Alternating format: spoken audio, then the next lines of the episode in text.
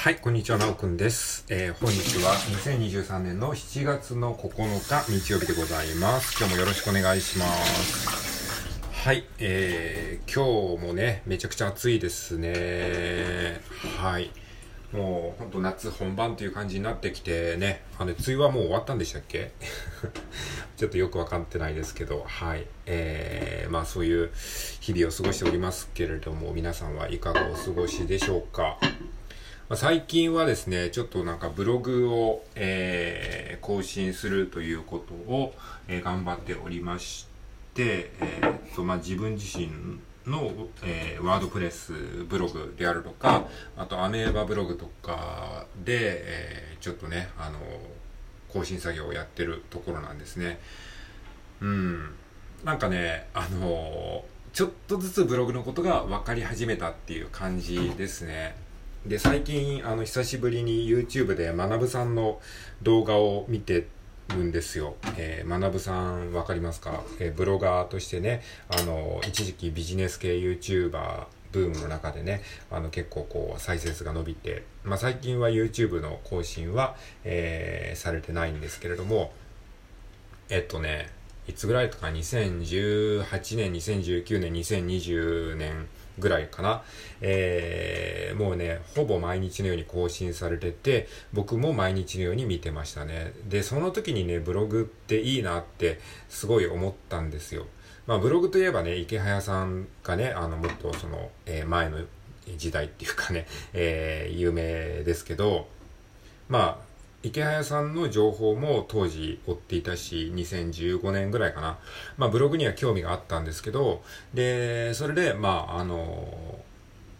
学さんの、えー、YouTube とかを見てから、よりこうブログに興味を持ち始めて、なんかいつかブログちゃんとやってみたいなって思って、で、ワードプレスを、えー、導入したのが2021年ぐらいだったかな。はい。まあそれまでは無料ブログでずっとやってて、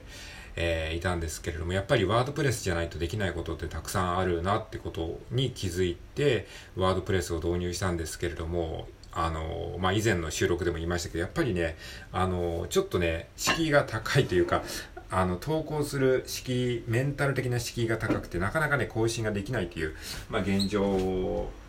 が、まあ、続いてたわけなんですけれどもね、ちょっともう、あの、しばらく、えー、ここ数日ね、改めてワードプレスに向き合って、えー、ちゃんとやろうということで、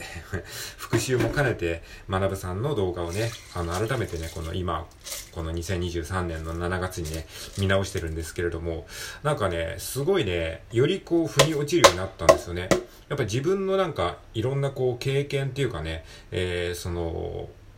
うん、ウェブマーケティングに対する、まあ、経験値が多少高まったからなのか、なんかね、あのー、あの時はよくわかんなかったけど、ああ、なんか今だったらちょっとわかるかもみたいな、なんとなくね、こう、し、視座が上がったっていうんですかね、そういう感覚がしてるんですよ。うん、同じこと、同じ動画なんですけど、なんかね、見直すと、あ、そういうことかって、まあ自分自身がワードプレスをね、えー、実際に触ってみて、こう、えー、そんなにたくさんはやってないですけども、えー、数年経つわけなんですよね。だから、そういう中で、あの、言ってることがね、なんかね、わかるようになってきたんですね、ちょっとだけね。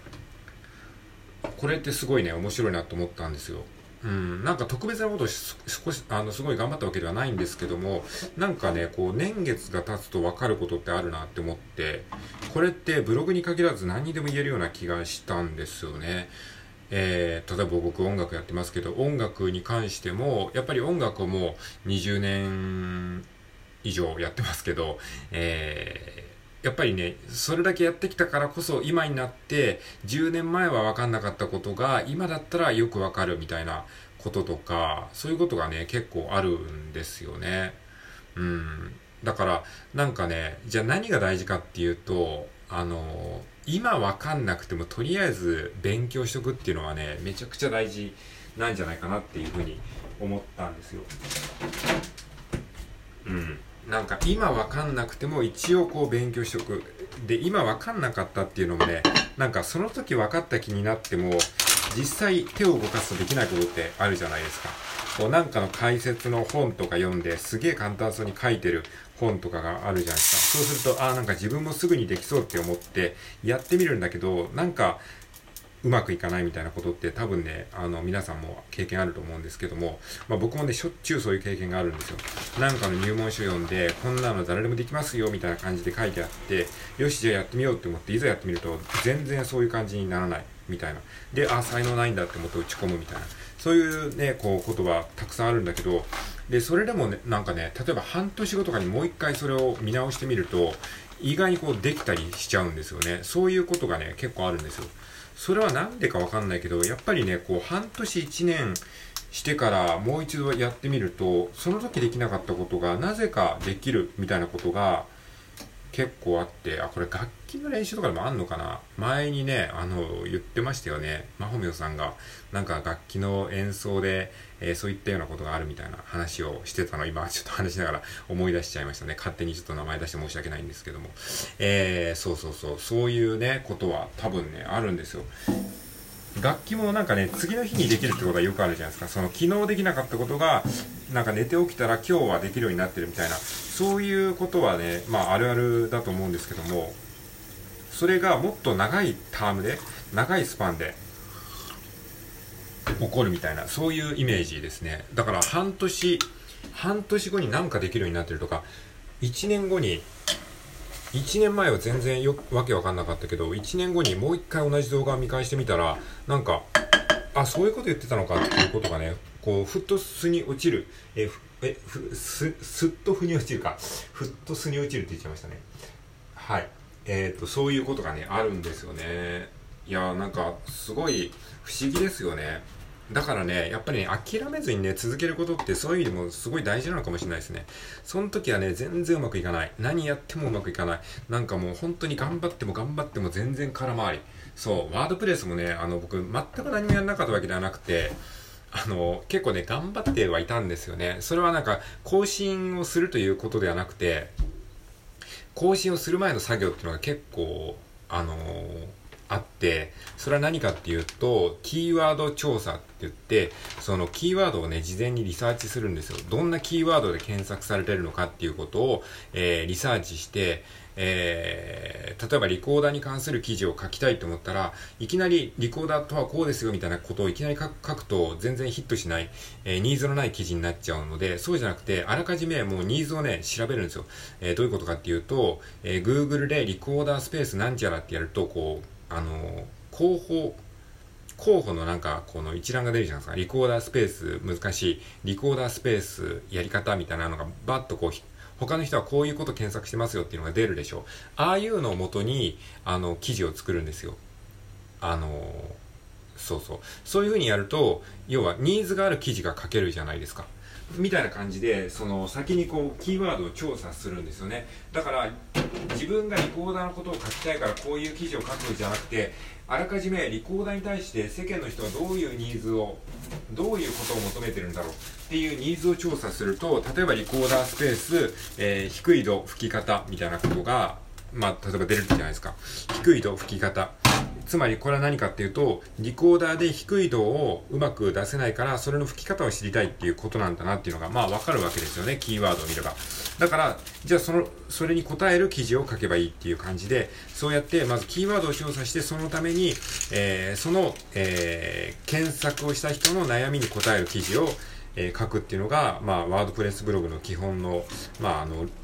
ルーティンっていうか流れなんですよね。で、そういう調査をすると、どんどんどんどん沼にはまっていくんですよね。なんか自分が書きたいことを書くのとまた全然違ったこう、世界観なんですよ。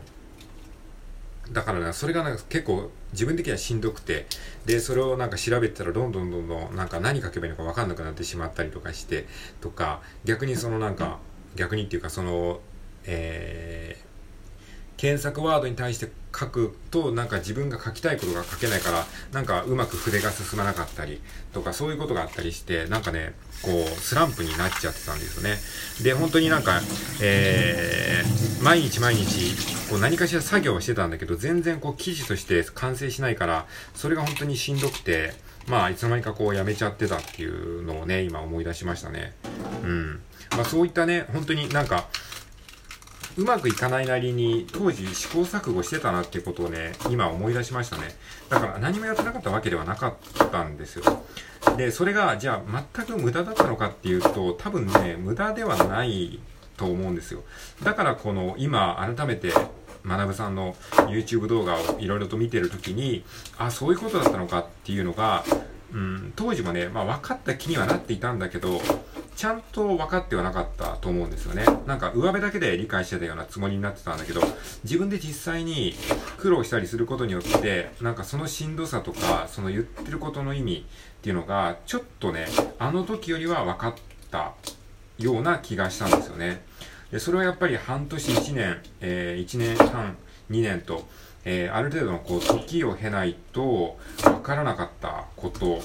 だったのかもしれないですね。そとり当時もそれなりに頑張っていて一生懸命やってたんだけどやっぱりある程度こう熟成する期間1年2年と、えー、経たないと分かんないことっていうのは多分ね人生においてあるんじゃないかなっていうふうに思ったんですよね。だから、今なんか理解できなくても、今できなくても、そんなに焦らずいいよ。焦らなくていいよっていうことですね。うん。っていうことを僕は言いたい。昔の自分にね。焦らなくてもいいよ。とりあえずね、今、今できることをコツコツとやっていけばいいんだよっていう。ね。そうすれば、1年2年した時に、こう、パッとね、こう、道が開ける瞬間っていうのが来るから。うん。だから、そんなに焦ることない。っ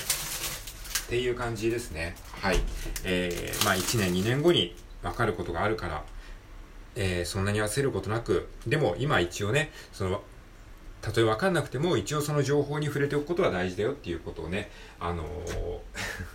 昔の自分に伝えて今日は終わりたいと思います。はい、ということで、えー、最後まで聞いてくれてありがとうございました。じゃあ今日も良い一日を過ごしていきましょう。それではさようなら。